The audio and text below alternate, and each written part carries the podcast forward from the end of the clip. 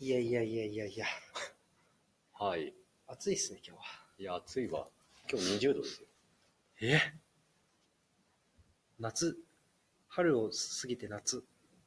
節。確かに。ないっ一す気かに暖かくなりましたね。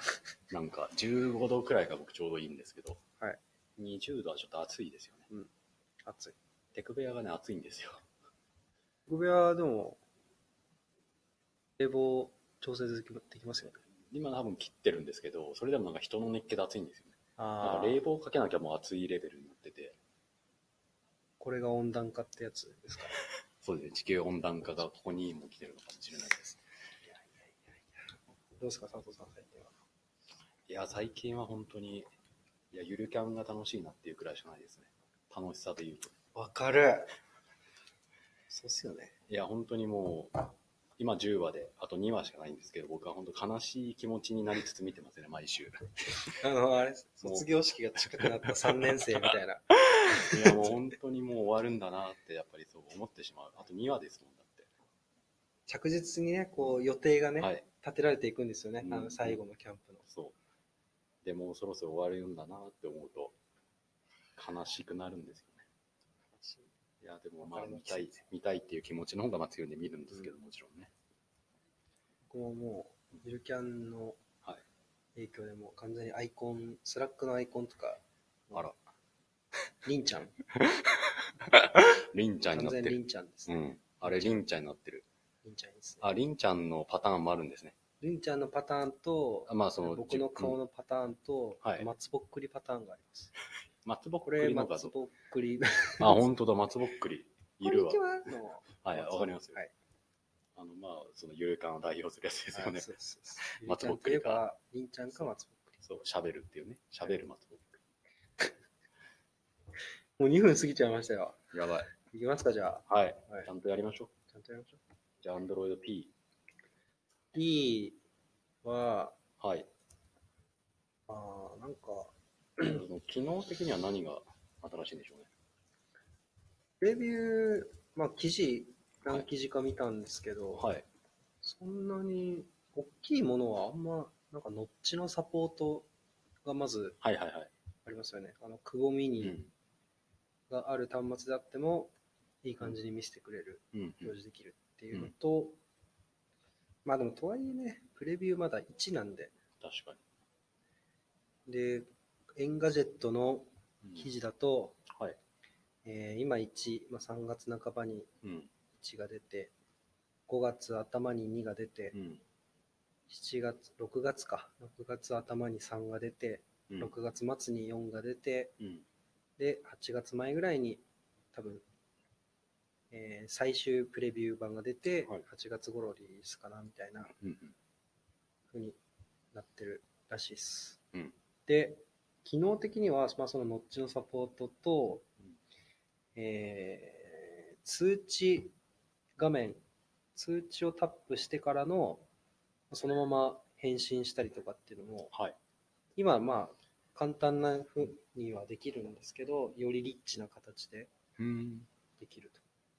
まあ、スラックとかだと画像もそこで見えちゃうみたいそうですな感ね。じですよね。メッセージに添付されてる画像とかも見れて、うんそこからさらにうんえーこの、えー記事の画像を見た感じだと、なんか、テンプレートの、その返信のテンプレート文言みたいなのがあってへ、ーそれをタップできるみたいうわなのが、ーなるほど。わあの、インボックスのはいあれみたいなのがかりますわかります。なんかパターンというか、、はいくつか返信パターンみたいなのがあって、そこを押すとワンタップでまあいける、はいグッド的なやつですかね。そうですね。ワンタップ返信わあ、すごいな。API なのかななんですかね。はいコ。メントして返して、リストでうん返信文言を返してくれるみたいそんな感じまあ多分テキストを見て本当にうん勝手に機械学習じゃないですけど、やってくれるんでしょうね。OS レベルで。な。あとは、はいえー Wi-Fi ラウンドトリップタイムっていうのがあはいる。らしく、はい。これを使って屋内測位に対応してる。はい。どういうことかっていうと、うんまあ、建物の中で今うん自分がどの位置に、現在地うんどこなのかっていうのを、まあ、1、2メートルの範囲で特定できる3階にいますよとかそういう感じです。改造までできるかわかんないですけど、まあ、あそこは GPS とか見ないそうどうなんだですろね。高さとかって取れるんですかねう。いや、僕はちょっと、まあでも、えっと、これなんか3つ以上のアクセスポイントとのこう距離を多分いい感じに取ってそうですね。把握するらしいんで、アクセスポイントを1回、2う回、ん3回とかって置いて、ああ、なるほどね。どこに近いかとかはもしかしたらあ確かにできるもしれないですね。ああ、確かにそれ全然できそうだ。から階層も測れそうですね。それで言うとね。だからまあ、えっと、4階のここにうん、来てくださいみたいな時とかに、確かに。とりあえず今6階いるから降りようみたいな、そうですね。できるとか。下りのエスカレーターこっちですよとかっていうことも、まあ、やろうと思えばなんかそうですね。できそう。まあああ、、すごいな。記事だと、これ使えば GPS では難しい建物内ナビゲーションなども可能になへる。え。書いてますねすごい。あとはでも、大きいのはそんななくて、セキュリティ面の話で、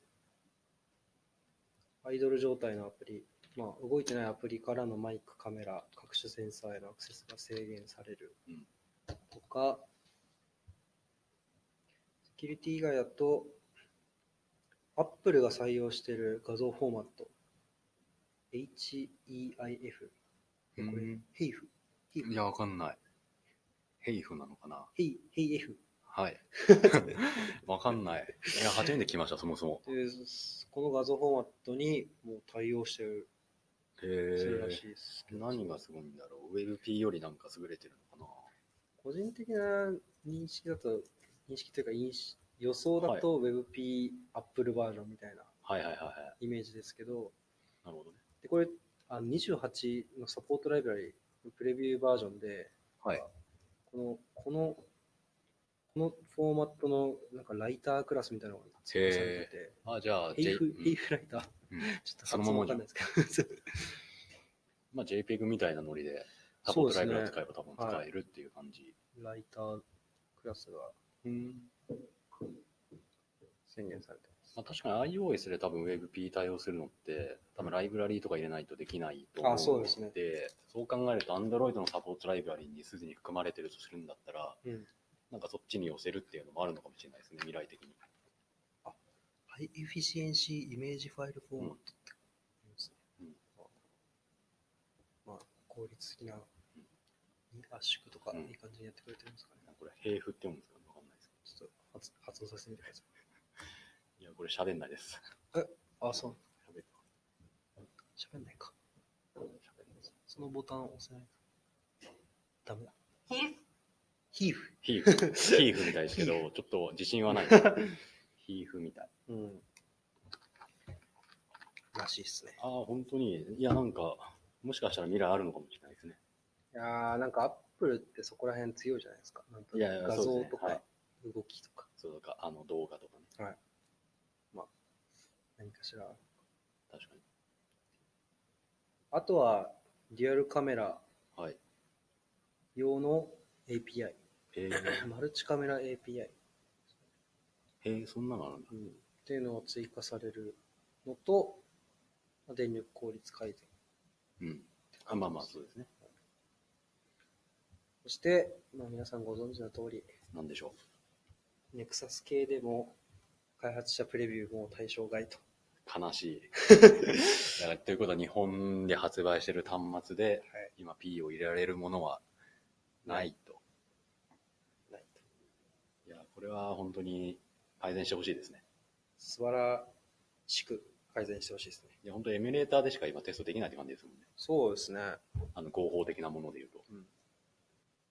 いいですね。いや、きつい。きついし、まあ、日本の市場にあまり魅力がないっていうことだとは思うんですけど、うん。頑張ってほしいですね。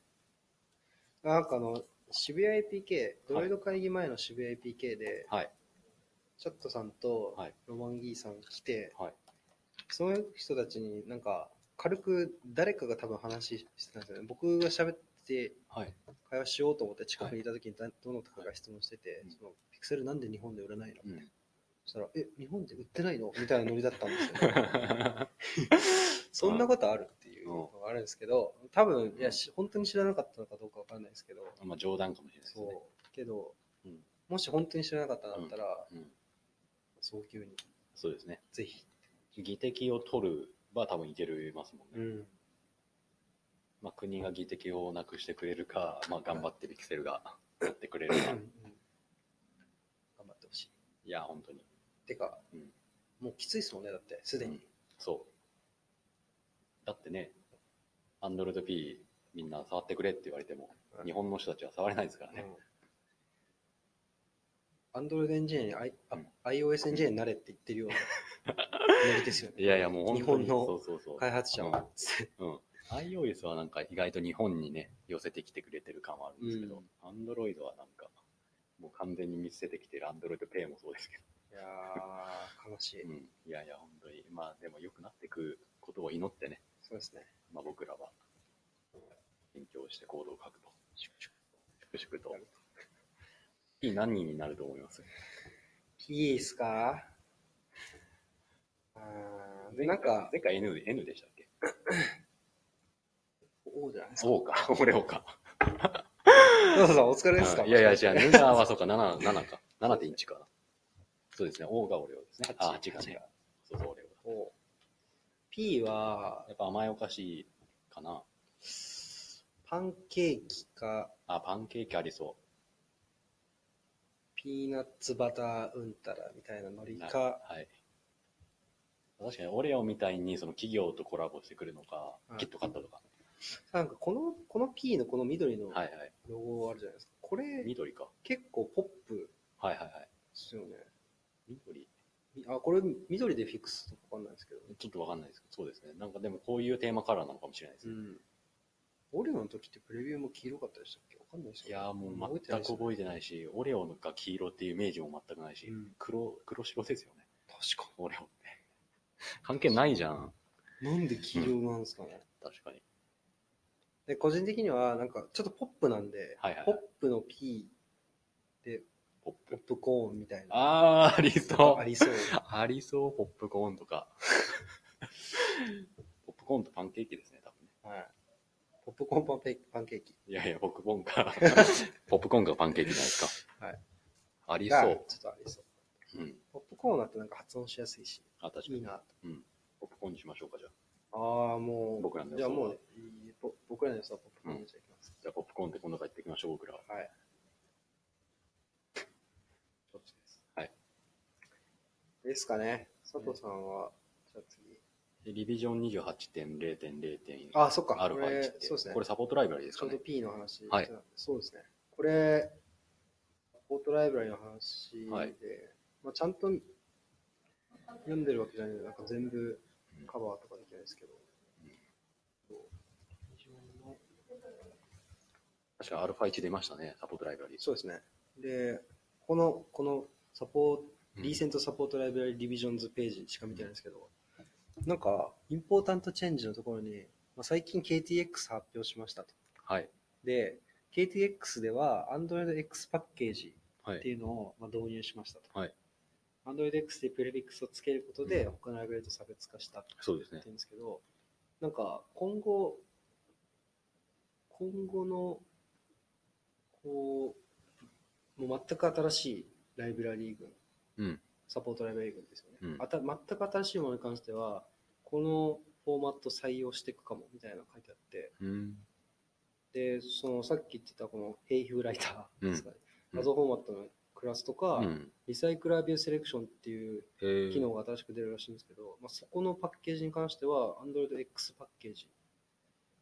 コトリン関係なくは Java でもってことですかこれがちょっとどういう意味なのかわかんないですけど、もしかしたらこのパッケージ、Android X の中の実装は、うん。ココトトリリンンの KTX 使ってるとか、うんあるのかもしれないですけど、うんで、まあ、その Android. ドットうんたらパッケージと Android X ドットパッケージで、うまあん、分けることによって、うん。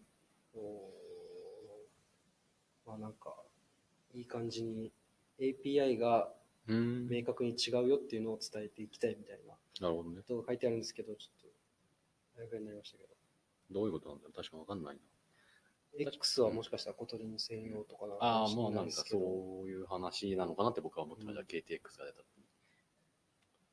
だから、確つかいに。にはい。プラットフォームも小鳥に 置き換える。ジャバエイトも頑張ってやっていくぜって言ってたけど、結局、うん。まあ、正しい、いいいいと思いますけいやー、まあそうですね。でも Java8 使うようなプロジェクトはきっとコトリンも使ってるだろうっていうことはあると思うので、まあよりコトリン頑張ってほしいなとは思います。まあそうです Java8 も当然頑張ってほしいんですけど。ど、まあ、ミスタージェイク先生が、はい。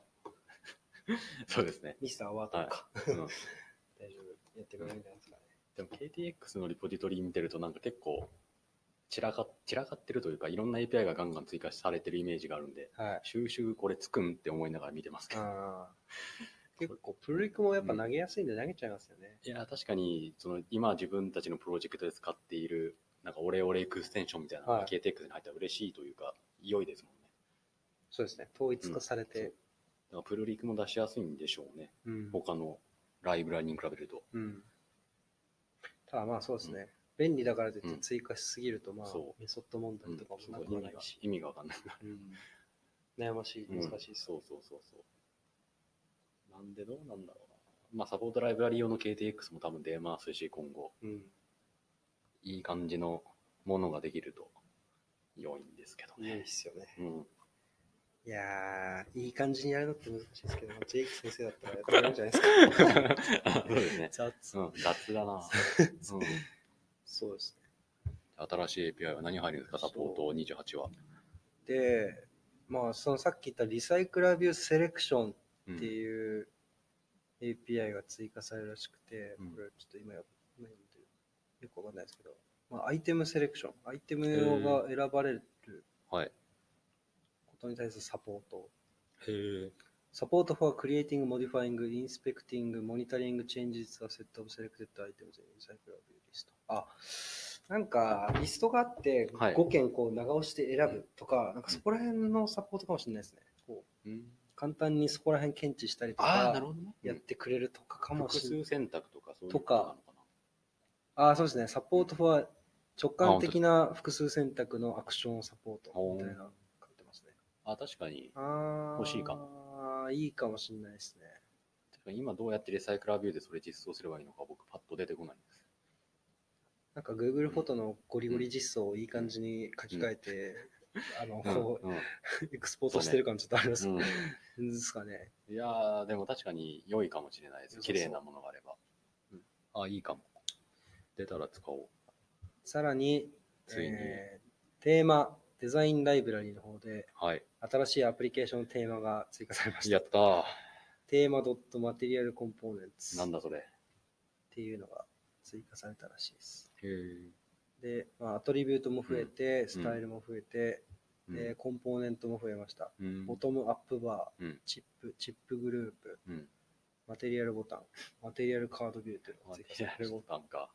たで、ここら辺は、なんか今同じフロアで働いてる厚もさんって方が、はい。えっ、と、聞いたね、なんかすげえまとめてて、へえ。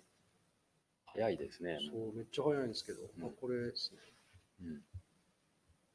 もうこの、この丸い、こう、うんチップって呼ばれるものを、ああ、よく使う。そう、このチップグループ、まあ、はトーストみたいな UI ですけど、そうですね。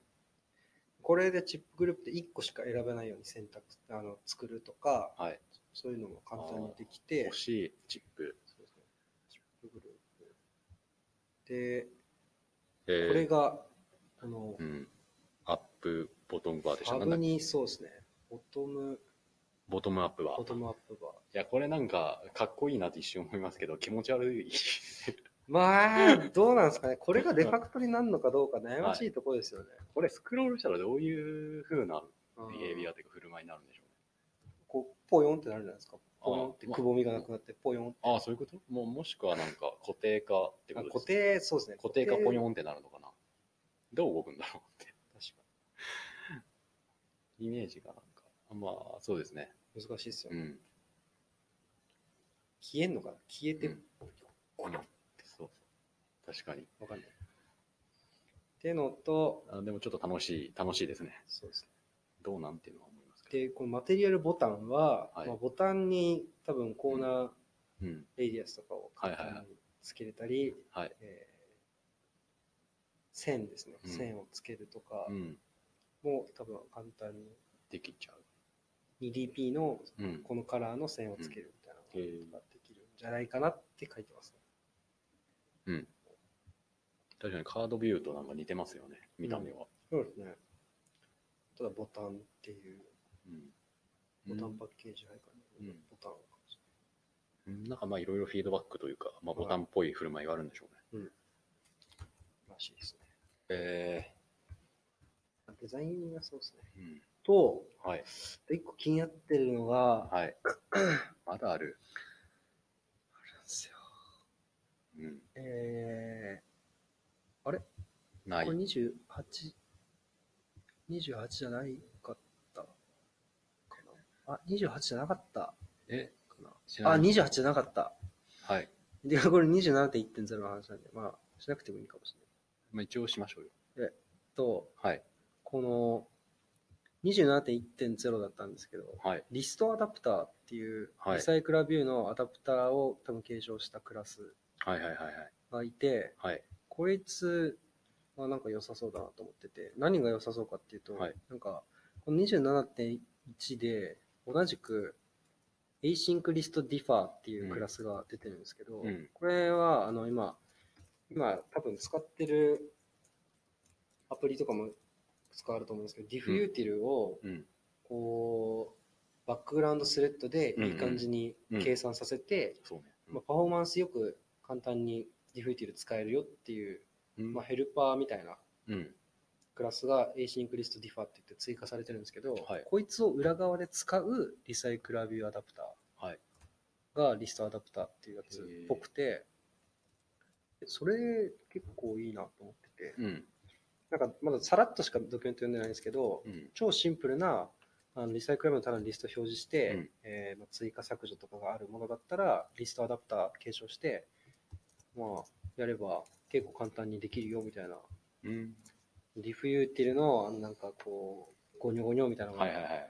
あまり意識せずにできちゃうのかなとちょっと予想してるなるほどね。のとでふ結構複雑なものにディフユーティルでもゴリゴリにやんなきゃいけないようなものに関してはうん。この ASIC リストディファー使えば、うん今までよりも、えーまあ、ハイパフォーマンスでうん。リサイクル使えるうん。らしいへえ。ですね。はい。っていうところです。えー、まあ良さそうな。そう。名前が個人的にかっこいいな。エイジンエグ。イシンクリストディファーってかっこよくないですかいや、まあディ確フかァーってなんかちょっと別の意味を持ってそうな感 じ。遅延処理みたいな。まあまあまあ、確かに。見えなくなるそうああ、確かに、まあなんか、実装を見るとすごい薄いし、なんかうん、使ってもなんか良さそうなそう感じに見えますね。ああ、良さそそうそうそう。リストアダプターはちょっと、あの、全然知らなかったんで、うんやってみようかな。使ってみたいな。確かにう。サクッと入れられそうなうん感じではありますね。マジですか。まちまち。来週のリリースに載せられちゃいますよ。マジですかいや、。僕は無理ですけ ど。いや、うちのプロジェクトグルーピーなんで。グルーピーはグループアダプターなんで、そうですね。ちょっとね。ちょっと難しいです。すぐ入れるのは。試せたら楽しみます。はい。いや、頑張って楽しみます。はい。そうですね。これがちょっと、デザイン周りと、あとまあ、細かいデザイクラービューでいろいろ追加されたって感じですかね。ってのがまあ今のところなんですかうんそうでね。すねアルファ1だと。そんな感じな気がしますけどね。あとは、うん。かなうん。あバグフィックスでなんか、フラグメントビューモデルのオンクリアとか呼ばれなかった問題みたいなのがあったらしくて、それが直ってるらしいですけど。えー、なんなんだろうそれってすごいですね。オンクリア呼ばれない。そうですよね。多分大変そうっす。多分これビューモデルっていうか、これだけに多分限んないですよね。ビューモデルのオンクリアだけに。だって、多分ビューモデルのオンクリアって、フラグメントがオンデストリーされたタイミングで呼ぶみたいなはい。実装になってると思うんですけど、そういう実装してるライブラリって他にもあると思うので、うんまあ、例えばグライドとかって多分そういう実装してると思うんで、なんか他のところにも影響出そうな気がしますけど ね。なるほど。そうですね。パッと考えるとですけど。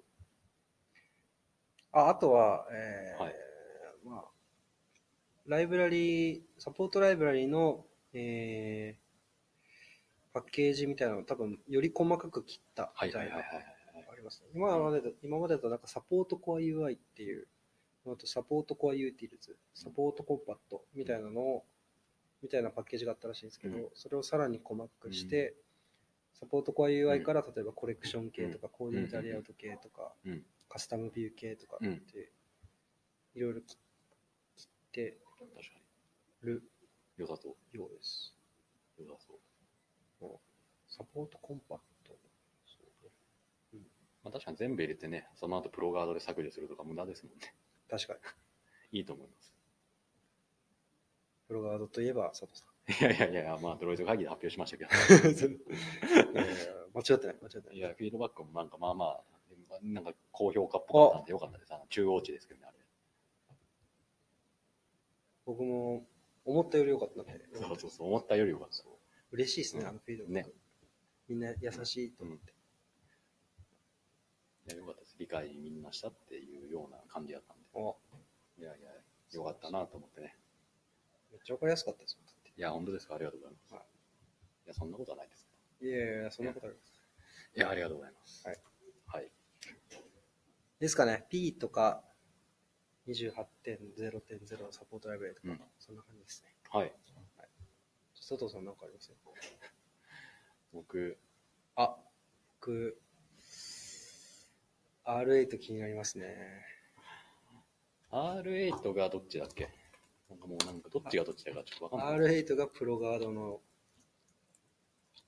ほやつですね。う。マジか。 D8 がビルド系ニでューす。コンパイラーか。いや、まあ R8、まあ前々からリリースっていうか、あの、なんか告知はされてたんですけど、あ、そうなんですね。結構前から11とかも12とか、もう結構早い段階で。だから僕はドロイド会議で発表するのはプロガードなんですけど、プロガードはなくなるんだよなと思って。なくなるんだよなと思いながら。まあただ、その R8 は、そのプロガードをそのリプレイするものなんですけど、はあの、設定ファイルはそのまま引き継ぐので、い。の、あのブロガードとその多分完全互換がある今のところ告知するされてる内容だけな見るるほとど。ので、まあ、別にプロガードの例えばこういう時にワーニング消す方法とかそういうのは全然うんちゃんと勉強しなきゃいけないところなので、なるほど。なんで多分そのアップデートあの3.2.0かな1.0かちょっとわかんないんですけどそこでデフォルトオンになるので R8 がまあ多分何もしないでも勝手にアああッ、プ今デまートででの、きちゃうなるほど、特にブレーキングチェンジではないと。そうですね。で、まあ、なんであれ開発されたかっていうと、多分効率のためだと思ってて、まあ、ジェイクもなんかツイッターで、ジェイクさんもツイッターで言ってたんですけど、なぜジェイクさんって言いましいやいや、あんまりその呼び捨ては 良くない。呼び捨ては良くないよね。たあ海外だとはい、呼び捨ては普通だ、あ、そうな大の丈夫ですよ。本当にいや、さっきロマンギーさんって言ってたかああ、確かに。ら。うん、さん付け、やっぱ日本なんで、確かさん付けしていきましょに。まあ、どまあ、そうですね。はいまあ、ジェイクさんがその15%くらいなんか、サイズ落ちたぞみたいなう。ツイッターとかも上げてたんで、え。まあ、多分それくらい、10%とか15%くらいは多分アプリサイズがちっちゃくなる。まあ、多分いろんな最適化が行われて、Android に寄せた。プロガードって Java 全部の話なので、別に Android には特化しなかったちなみに R8 ってうん何の略なんですかと。R8 は、わかんない。エボリューション8とかじゃないの。R8 はね、そんなにまだ情報がちゃんと出てないような気がするんですよね。わかるのは、その、さっき言った通り、プロガードと互換があって、まあ、より効率的に圧縮をしてくれるようなはい。ものになっている。 R8 って調べても D8 出てきたんですけど、 D8 はコンパイラーですね。 DEX コンパイラー。うん。 R8。なんで D8 と R8 使えば、まあ、コンパイルも速くなって、アプリサイズも小さくなって、ハッピーみたいな。ありました。Java プログラムシンキング。あ、でも R8 も結局まだやっぱ Java のプログラムに対するうんシュリンク、うんミニファイツールって書いてますね、一応。なるほどね。 Java のバイバイトコーうん。ドを最適化された DEX コードに変換すると。あそれだと、じゃあもしかしたら Android になんか最適化されてないのかもしれないですね。Java なのかな。へー。どうなんなんですかね。でも、プロが、あ、でも、あ、そっか、プロガードのリプレイスメントだから、そっか、そういうことだったらそうかそうか D8 はうん DX デクサーっていうもののリプレイスメントで、うん R8 はうんプロガードのうんリプレイスメント。うんらしい。やったね。いや、プロガードはでもはい、魂となって多分残り続けまあるそうですね感じだって、プロはい設定ファイルは変わんないんだよ。多分その問題はそこまで解決にはい、苦しみはそんなに変わんないと思います。効率が良くなったっていうだけでうん。出てみないとわからないところではありますけど、ん。あ正式な、正式バージョンが。なるほど。プロガードは概念として残り続ける。そうそうそう 苦しみとしてね。窓まぎの円環の断りみたいな。な 私はいなくなる けど、うんどこにでもいるよ。うん、そういうことですよ。 いや、本当そういうことです。なるほまあ、なのでね、ど。はい。ちょっと R8 楽しみですね。そうですね。3.2.0だと思います、多分。正式リリースは。うんで、今が3.1.0がベータ、RC か。なので、まあ、もう少しって感じで、もう何ヶ月が後って感じですね。っていう感じです。ありがとうございます。はい。じゃあ、画像ライブラリー系いっちゃいますアドライブラリー。いや、昨日、昨日っていうか、ピカソ V3 がはい。出るんですよね。まだ正式リリースされてないと思いますけど、まあ、パッケージもピカソ3みたいになってて。で、なんかこう、最近静かだったピカソのリポジトリがこう慌ただしくなっていて、なんかいろいろやってんな、みたいな感じにまあ見受けられていて、まあ僕がピカソを一時期使ってて、最近グライドに乗り換えたんですけど、はいやっぱその理由の一つにピカソがあまりにもメンテされてない雰囲気だから、うん。新しいプロジェクトでね、ピカソを使うのはな、みたいな感じだったんですけど、まあ、ピカソなんかパワーアップしそうだし、もう一回調べ直してみるかみたう。いなん感じで見てたら、ピカソ V3 は多分そんなになんか新しい機能まだ入ってなくて、うん。ざっと見る感じですけど。だからモジュールはピカソプロバイダーっていうのが新しく一個できていて、まあそれはなんかすごい小さいライブラリで、なんかいわゆるなんかピカソ .with カッココンテキストみたいな感じで、なんかコンテキストを第一奇数に与えて、なんかピカソのインスタンスを取るみたいな、まあ、そういうなんか画像ライブラリでよくあるようなコードがあると思うんですけど、あれをなんかコンテントプロバイダー使ってて、勝手にコンテキストを取得してくれて、もう使う側ではピカソ .get だけでいいみたいうんな。第一奇数にコンテキストすら与えなくてよいみたいな。おー感じのことをしてるライブ、モジュールができていたりとか、あとはなんか内部的にコードをきれいにしたりとか、まあ、ダウンローダーっていうクラスが昔あったらしいんですけど、まあ、それはきれいさっぱりなくなってたし、とか、なんか OKHTTP っていうのもインテグレーションっていうか、より OKHTTP を使ったような実装になっていて、まあ、だいぶ良くなりそうだなっていう。めっちゃいいっすね。まあ本当薄いライブラリ、薄い画像ライブラリが欲しかったのはピカソみたいな。そうですよね。当時から、うんまあなんかグライドは重たい、重たいとか、そうですね。 あのメソッドカウントがソフまずト多いカウントがまず多いってそうのがうん懸念とかありましたよいや、あります、あります。ただただ画像表示したいだけどピカソでいいみたいそうそうな、あそりうましたよ。そう。表示したいだけだったらピカソでいいと思います。でも、グライドの方がアニメーション GIF 対応していたり、うん、うんそうですね。まあ、あとはその勝手にリクエストをキャンセルしてくれたり、あれが結構強いんですよね。あのピカソの場合って、あの例えばリサイクラービューの中で、こう同じイメージビューに対してロードを繰り返すと、前のやつは、それの場合は前のやつちゃんとキャンセルしてくれるんですよね。まあ、なので、リサイクラービューとかの場合は問題ないんですけど、そのオンデスロに対してはキャンセルしてくれないんで、うんなので明示的にピカソドットクリアみたいな、キャンセルみたいな感じで呼び出さないといけないんですよね。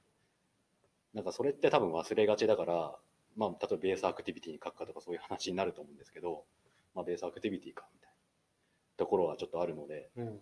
まあ、グライドだと内部的になんかうまく一個でやって、オンデスロのタイミングでちゃんとコールしてくれるようなテクニックを使ってるので。なるほど。確かに、今まで前のプロジェクトいた時も、ピカソドット、まあ、with コンテキストドットクリアみたいな書いたことないですね、そうですよね。ピカソ、ピカソ。ピカソ。ピカソクリア書かないとダメですよ。やばい。全然書いてなかった気がしますね。まあなのでね、なんかそういうところがちょっと忘れがち。でもなんか本当にフルカスタマイズしたいんだったらペガサの方が薄くていいと思うし、うん。まあ、一長一短なんですあの昔のピカソって、多分渡してるコンテキストごとに違うピカソけどね。いや、ピカソは多分一個。シングルとシングルトングライドがそうですね、コンテキストによってああ、そ分うける感じ。グライドだけか。なので、このアクティビティに所属している画像リクエストみたいな感じでああ管理できるんですよね。グライド側で。そっか。そうそうライサイクル見て勝手にやってくれます。そうそうそうそう。ピカソはシングルトンなんシンでグルトンなんで、明示的にキャンセルしてあげなければいけない。っていうつらみがあるんですよね。なるほど。僕はピカソの方が好きですけど、 でも、まあ今うのんライフサイクル検知みたいなのがうん結構やりやすくなってるから、ね前よりかは辛み少ないかもしそうですね、ライフサイクルだけだったら別にこちら側でなんか一個いい感じの作ればいいだけなので、まあ別にって感じですね。れないです。しかも今はコンテキスト渡さなくてよくなったのそうそうと、そうピカソベッドクリアでうん、サクッとできちうゃう。ん、そうそうもう一瞬ですよ。なるほど。まあなんかまだ多分機能入っていくと思うので、V3。大きい用もあるよね、うん処理もね。入ってましたしね。 あれ、OKIO 周りの処理なんか入ってましはい、あのマーカーインプットストリーム。た。ああ、OKIO ですね。トゥードゥではい OKIO に置き換えるみたいうんなコールとかも、コメントとかもあったんで、ピカソの中に。えーはいあ、今インプットストリーム使っちゃってる。そうです。とこが一個あるんですよ。あ独自のインプットストリーム使う、あそこがマーカーインプットストリームっていう独自のインプットストリーム、多分ピカソの中ではい使っ作ってて、うん。それを OKIO に置き換えるみたいな。ああ、なるほどね。だからそこから多分、マーカーインプットストリームテストみたいなのがピカソファイルに、ピカソクラスに入って、うん。クラスじゃない、うんやるかで、OKIO の方で、うんあのピカソの元にのやつを元に作ったって言って、うんマーカーインマーカー、うんえーソースでしたっけ、うんができたできたんで、えそのうち、まあ、より OKCP、OKIO とピカソがこう、うん密になったら、本当にもう、モスクや神みたいな信者がも っとふ、さらに増えるわけですね。うんレトロフィ最強会っていうねット、OKCP、OKIO、ーうん。ピカソ、模試は絶対みたいうな、んうん。いつか来るかもしれない。うん時代が。 いや、でも本当にスクエアの、なんかその、OSS で固めたいっていう気持ちはあるんですよね。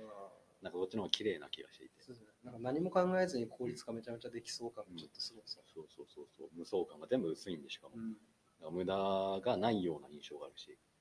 Google がスクエアを買収したらもう本当に平和なんじゃないかって思いますけどね。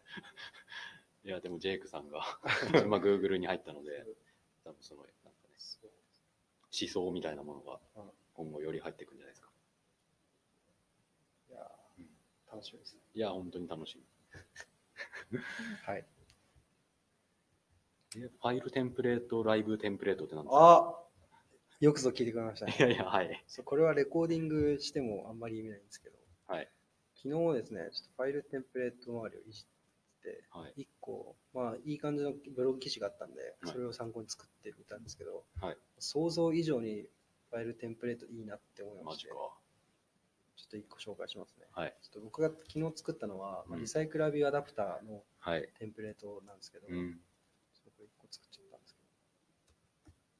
けど、そのうん、大体リサイクラビューアダプターって、こう、うんラガーとか使ってたら、うんインジェクト、アダプターインジェクトするプロジェクトとかだったら、まあ、こう、スコープみたいなの決めて、そうですね。で、 まあ、フラックスとか使ってたらストア入れて、うん。えーリスあのリストチェンジ、オブザーバブルアレイリストとか使ってたらリストチェンジコールバック定義して、うんライフサイクルに応じてセットしてリブームして、なるほどね。 B ホルダー作ってとかっていろいろやると思うんですけど、これもうめんどくさいと。うん。で、まあ、なので、ちょっと作ってみたんですけど、それがなんとこの、えー、っとですね、うん。これプロジェクトだからか。ないですけど。あり ます。まあまあまあまあ。うん、夢だっまあまあまあた。まあ夢だったんじゃないですか。ここで、はい。なんと、おおなんかいる。まあ、新しくファイル作るときにニューって押して、そこからうん。こうテンプレート一覧、うんデフォルトのテンプレート一覧出るんですけど、うんまあ、そこで自分で作ったやつがあれば作ったやつ出て、はい。でこう開くとうんファイルネームとかいろいろ選べて、うん。でまあアダプター名入れて、うん。でアクティビティなのかフラグメントで、例えばアクティビティ入れてうん。でアダ対応するストアがあればストア書いて、ビューホルダーの名前書いて、うん。で、リサイクルベがうん。買うアイテム書いて、うヘんッドバインディングのうん。書いて、はい。 OK って押すと、おろおろおろも。全部。もうあとはこのインポートを解決してうん。いけば、あら不思議。代替できるっていうのがあって、うん。そのビューホルダークラスもできるし、ゲットアイテムカウントも実装されてるし、うん。オンパインドビューホルダーも、オンクレジビューホルダーも実装されてるしっていうのが、はい。もうサクッとできたんで、はい。ファイルテンプレートマジすげえと思って。で確かにねこすごいのが、はいこれなんかただ文字列を、そのさっき入力した文字列うんを当てはめるだけではなくて、うんまあファイルエディエディットファイルテンプレートっていうところでいじれるんですけど、うん。で、まあ中身こんな感じになってるんですけど、うん。この条件分岐かけるんですよね。はいはいはで、例えばさっきのだと、スコープがアクティビティだったら、い。うん。このコード群を追加する。うんうで、スコープがフラグメントだった場合はこっちにする。ん。なるほどね。結構サクッと書ける。まあ、やれることも少ないんですけど、その分うんまあこれ使えば結構いろんなパターン対応できそうだなって思って、条件分岐かけるんだったら、そうテですンね。プレート側で。うん。いや、いいなと思って。はいはいまあ本当はなんかボタンとかでもちょっとやりたいんですけど、そこの機能まではなさそうななるほ感じだった。ただ、うんまあ、この変数を定義してそこに穴埋めしていくみたいな形でできるんで、あこれでちょっとストアプラスとかアクションクリエイターとかも全部やっちゃおうと思いました。確かに。ちょっとアクションクラスをこう上手に作るみたいな。そうですねん。なんかコピーしてみたいな。確かに。それがね、なんかそのボタンワンクリック、ツークリックぐらいでポンポンポンできれば、良い世界が。その開発を1年すればもう、それじゃない開発を1年やると、運命の差が確かにきっねと。生まれるはず。毎日5分ずつ例えばね、効率的にしていったら、そうもう週で考えたらもうね、30分ですよ。長い。長いですすごよい。。 1ヶ月で2時間だ。さらにはい、それがいくらファイルテンプレートでこう、はいもう一個ライブテンプレート。これ多分、高弘さんとか結構えやってるんですけど、まあ、あとうん、コンソメントレイアウトとかで、うんレフトレフトトップロップ、うんラインレイアウトみたいはないめんどくさいから、コンソメント書いたら絶対はい、なるほほど。はい。ど。これとかもはい、サクッとできちゃうんで、あ、それ欲しいわ。これちょっとやります わ。僕でも。これちょっとよかったです。レフト、レフト、レフトライトライトなんてもうね、そう。定型文ですね。高弘さんが、まあ、この形でうん、いらないだけ消してやってるって。あ、いいな。うん完璧ですうん。いや、いいと思います。どうしたんですよ。送りますねはい。いや、もうブログでも何でも。ブログで公開してください。いや、もうあります。部屋にいろんな人がやってます、これ。あ、そう、いや、ヘッジブログで。ちゃんと公開してください。 衛兵ブログ、世界一ブログで。あ、だ から、ブログですね。公開、確確かかに。に。正解なんでね。ありですね。はい。いや、確かに便利そう。ちょっと僕もちゃんとやります。使います。そういうの効率のために。ですねそう。ベストですね。お、とてもベストじゃないですか、これ。テストは書き始めましたと、ついに。いついに。うんそういまあやいや今はまあ、はい。フラックスのはいストア周りのテストはいをひたすら書いてるんですけど、うんまあ、しやすいですね。ロゴレトリック使ってるんですけど、うん特に、あうん、今は、そうですね。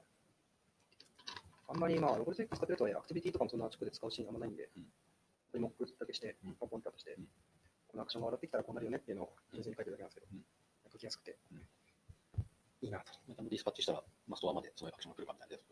そうですね。えっと、うんそこのテストはこれからですね。あどちらかというそうと、このストアアクションを受け取ったら、はいはいこうなるっていうあ、なるほどね。このうんメソッドを叩いたら、このアクションがディスパッチされるよねっていうのはう、んアクションクリエイターの方でやってます。確かに確かにそっちですね。状態が正しく変わるかどうか。はい。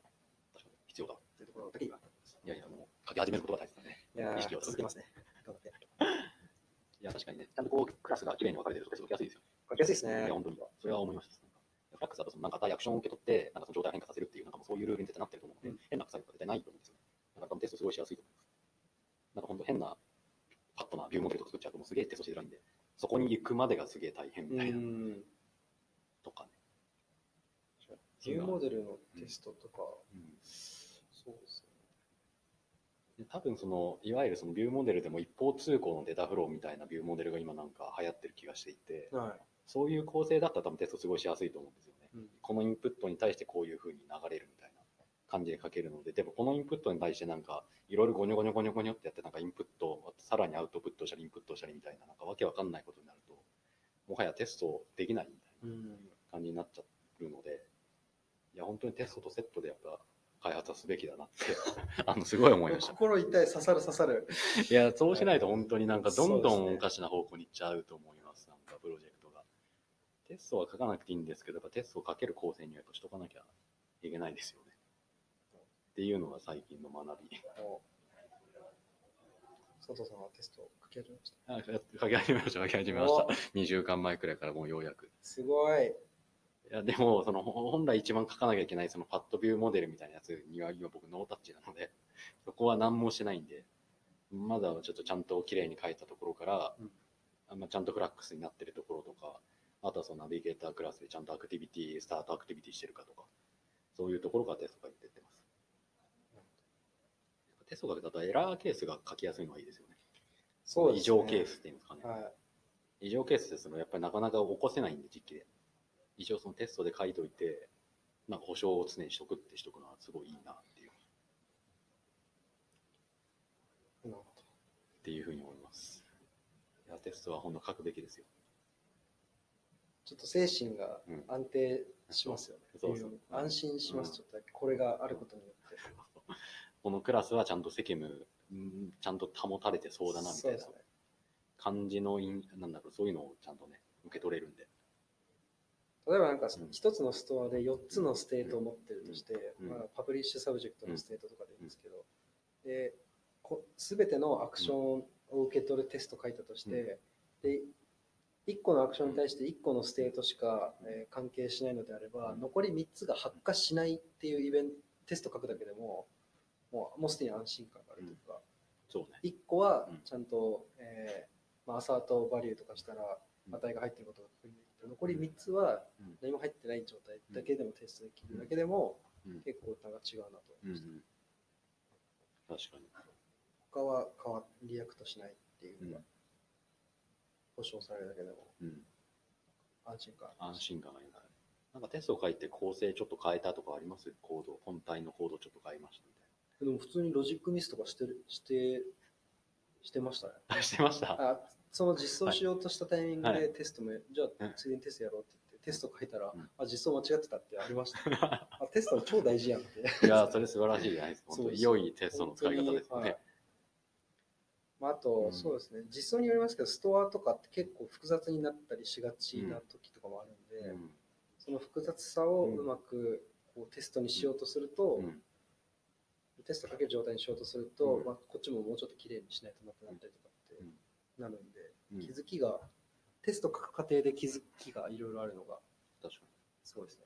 に。いや、本当に。単純に保証だけではなくて。いや、本当にもっとちゃんとテスト書き書き書いてればよかったなって。いやー、思います。いや、いいなと思って。痛い。いや、痛い本当に。 いや、本当遅すぎるんですけどね、書き始めるの。お 互い。お互いね。そうですね。私、フラックスだったらテストやっぱ書きやすいんで、そうですね。まあ、テストもファイルテンプレート作って、うんポンポンってあ、確かに確かに。ポンポンってやるテスうん、確かにね、そのレートイニットというか、ディスパッチャーっていうか、そのストアを生成するコードって大体ね、ト。はい。大体一緒なんで、似たようなテ感ンプじレででですきるんで。確かに、確かにそれがいいかもしれない、パターンですもんね、大体ね。違うパターンで書いてるコードって怪しいですもんね。うん。なんかテンプレートってそういう意味でも良さそう。そうですね。うんでもいいじゃないですか。テンプレートはちなみに、あの、はいテンプレートの話になっちゃうんですけど、はいプロジェクトごとに、えっ、と、スキームっていうのがあって、うんデフォルトとプロジェクトってあるんですよ。うんでデフォルトは、えっとうんまあ、この環境うんに依存するもので、うんその環境の中だったらどん全プロジェクトで使えるテンプレートなんですけど、プロジェクトごとに作った場合は、うんあの、えっ、と、ドットイデアうんパッケージ下にファイルテンプレートっていうパッケージができるんで、それを、まあ、イグノアせずにプッシュしておけば、あなるほどね。他のメンバーも全員使全員使えるようになる良さ。予想うんなので、いや、それすごい良い。めっちゃ良さそうですね。確かにね。それでまあプロジェクト依存依存するものは全部ゴリゴリゴリゴリ書いてうん、やっていけばいいんじゃないでしょうかっていう。確かに確かに。確かにそれ良さそう。やっぱそういうのやっていかないとね。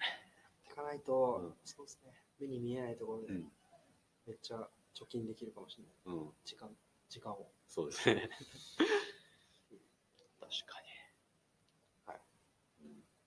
すみません、ありがたい話をありがとうございます。いやいや そんな話をするつもりじゃなかっいやいやいやた。テスト書いていきましょう。はい。テストねそんな感じですかそんな感じですかね。うんもう時間もいい時間なんでね。確か英語の話はちょっと聞きたかったんですけどね。に。英語の話、いや、もう毎週最後に、毎週最後。ヘヘッチの英語講座的今週の英語講座。な。うん。なんかね、どんな感じがいいですかね。やっぱりエンジニア向けの。エンジニア向けの単語、単語、今週の単語みたいなのあったんです。 20サポートライブラリーディビジョンの、あ、ディビジョンのはい。ところからなんか一個はい抜き取ろう。なんかないかな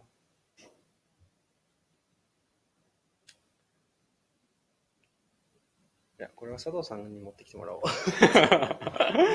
これってどう僕いうが意そう味でですすねか。確かに僕が質問したいことを持ってきた方がいいのかもしれない。それ知ってるわって言われたらちょっと僕悲しいんで。いやいや、それはわかんない。